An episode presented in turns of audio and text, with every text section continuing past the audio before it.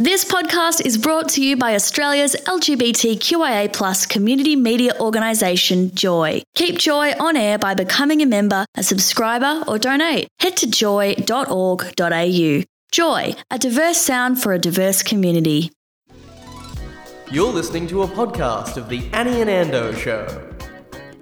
It's Monday, and we're going to chat to a friend of mine who's on the line right now, Dr. Pam, who has, well, she's spent 14 days in a hotel quarantined because she has travelled overseas recently. So I've been very curious to know what life is like on the inside. Welcome to the show, Dr. Pam.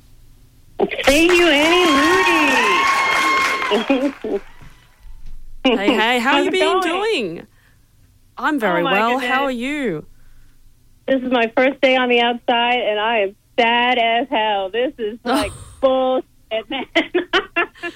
The, the sunshine is out, though. What a beautiful day for your first day on Australian shores. I again. know. Good point. Very good point. Melbourne is putting on a show, but that was a five star hotel, Annie. Okay. Oh, That, that Pam, where did, where did they have you? I was at the Crown Metropole. Oh my which is goodness. admittedly not a place that I would myself like choose voluntarily to go.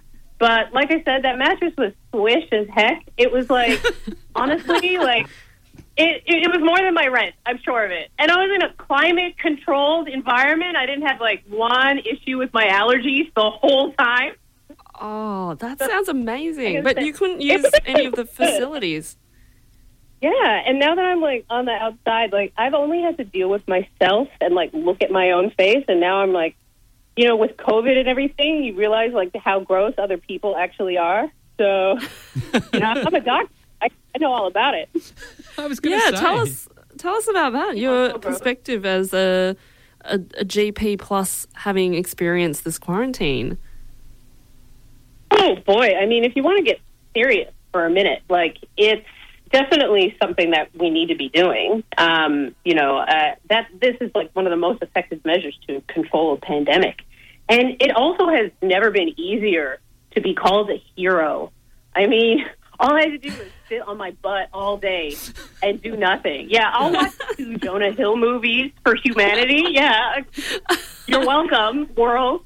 Uh, But you know, they, like think of what everyone else is doing and like what they have to do to like you know actually battle this pandemic on the front lines. Like my colleagues working so hard, and I'm like, yep, yep, dope, yeah, this is.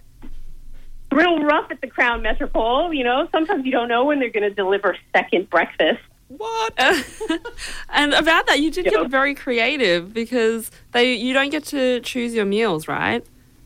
That's very true. Yeah, you could like specify, um, like if you're a vegetarian, which I was going in. I was like a part-time vegan. You know this about me, and uh, so I don't I, animal products all the time. I'm the very occasional, and uh, but there it's like yeah, if you were vegan, you were just getting like containers of lettuce, or uh, so I switched to pescatarian, and they would give me chicken. That was in the beginning, Oh. that chicken was delicious.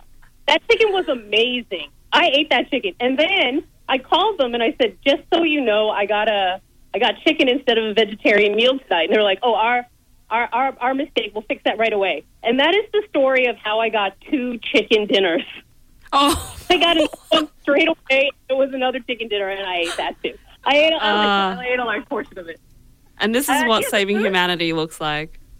Exactly. You know, and like, yeah, I I'm telling you, like, look, nutritionally, like we were getting ten times the amount of recommended sugar a person should eat a day. Like we had chocolate bars all the time, like really sugary drinks. Like one of those drinks is thirty grams of sugar. That's what you should be eating, Wow. max. How was the And, mini uh, bar? what- like, was there nice, nice drop of Australian red or? Ah, well, we could order wine. We couldn't at first. Like when I first got there, it was after like massive travel from Canada and like a ten hour, you know, delay in Toronto. But don't forget, in Canada, weed is legal, so it was actually pretty easy experience. So once I got to Australia, I was like, I need a glass of wine. Like after all of this, and they just would not provide us wine. Everything in the mini bar was just like chocolate bars and juices, and that was all free. The initial first run, I think I got through that in like forty-five minutes, and then I was like, "Could I have a sauv blanc, please?" and um, they would not sanction that for a couple of days, and then they opened it up, and we had a a, a max purchase per day, two bottles of wine or a six pack and a bottle of wine. While I was in there, I drank four bottles and one six pack, which is probably the most amount of alcohol I've ever had in my life. Like in That's pretty in that- responsible of you. Still, that's uh, nothing compared to a standard week gigging in Melbourne. Thank you for saying that, but I was like a little bit semi concerned uh, about like how easy it was. But of course, that's what everyone's doing. That's like people just coping with the pandemic. If this Yeah. isn't like the final domino in like legalizing recreational cannabis uh, in Australia, then I don't. Well, I don't know what we'll do it. I also wanted to chat to you about your experimenting with cooking as well, because that really piqued Oh, my yes. interest when I saw poached pears in a kettle. What else have you been trying? Uh, I I also tried poaching an apple. Like we were allowed to have non-perishable goods delivered, so I got some cinnamon and some honey. So threw that in the kettle with a pear. Turned out beautifully. I did it several times. Um, you don't even have to like watch it. Like luckily, it was one of those kettles that you could just leave open. It would just boil until all the water was gone. I also used the iron to. Um, I used the iron to make toasted cheese sandwiches. Also worked a treat. Uh, Wow. I've heard about people cooking bacon on an iron in a hotel room, but not a toasty before. Well, geez, I'd go toasty before bacon, but uh, I tried to crisp up my salmon skin, and that was an epic. Oh, Is there an exhaust fan or a range hood? Like, is there an expelliarm, something to suck the, the? f- Can you imagine the smell in a room? That's also something that I thought of. Like it was just like my own sort of like gross be- body odor, and like breathed air the whole time. Did they cancel housekeeping? There was like they were running like a quarantine center that is also a hotel. So they were like pretty top notch when it came to like you would call and they would treat you like you were like you know uh, a respected guest.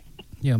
and uh, even though I'd never choose to stay at Crown, uh, and uh, you know, uh, like there was, there was only some minor foibles. Like first they wouldn't give us ice, and then they would. Um, sometimes you have to call a few times. No big deal. I mean, the nurses Got to working keep your really day hard. spicy. yeah, exactly.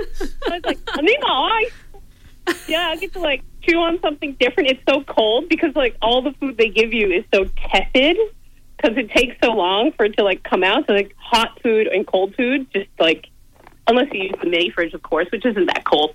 But as you know, that's how I figured out how to reheat reheat my soup.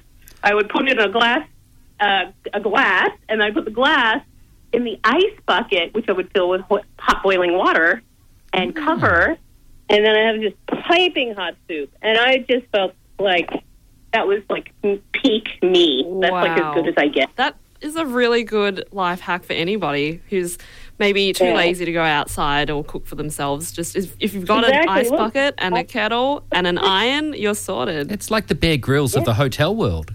True.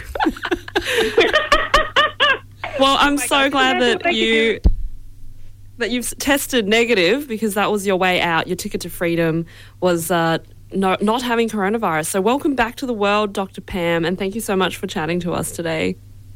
Thanks oh, a lot. thanks for the call, guys. Appreciate it. Now it's back to allergies and back pain. Take care. Thanks for visiting us. See you soon. This was a podcast from the Annie and Ando show only on Joy 94.9. Thanks for listening to another Joy podcast brought to you by Australia's LGBTQIA plus community media organisation, Joy. Help us keep Joy on air. Head to joy.org.au. Joy, a diverse sound for a diverse community.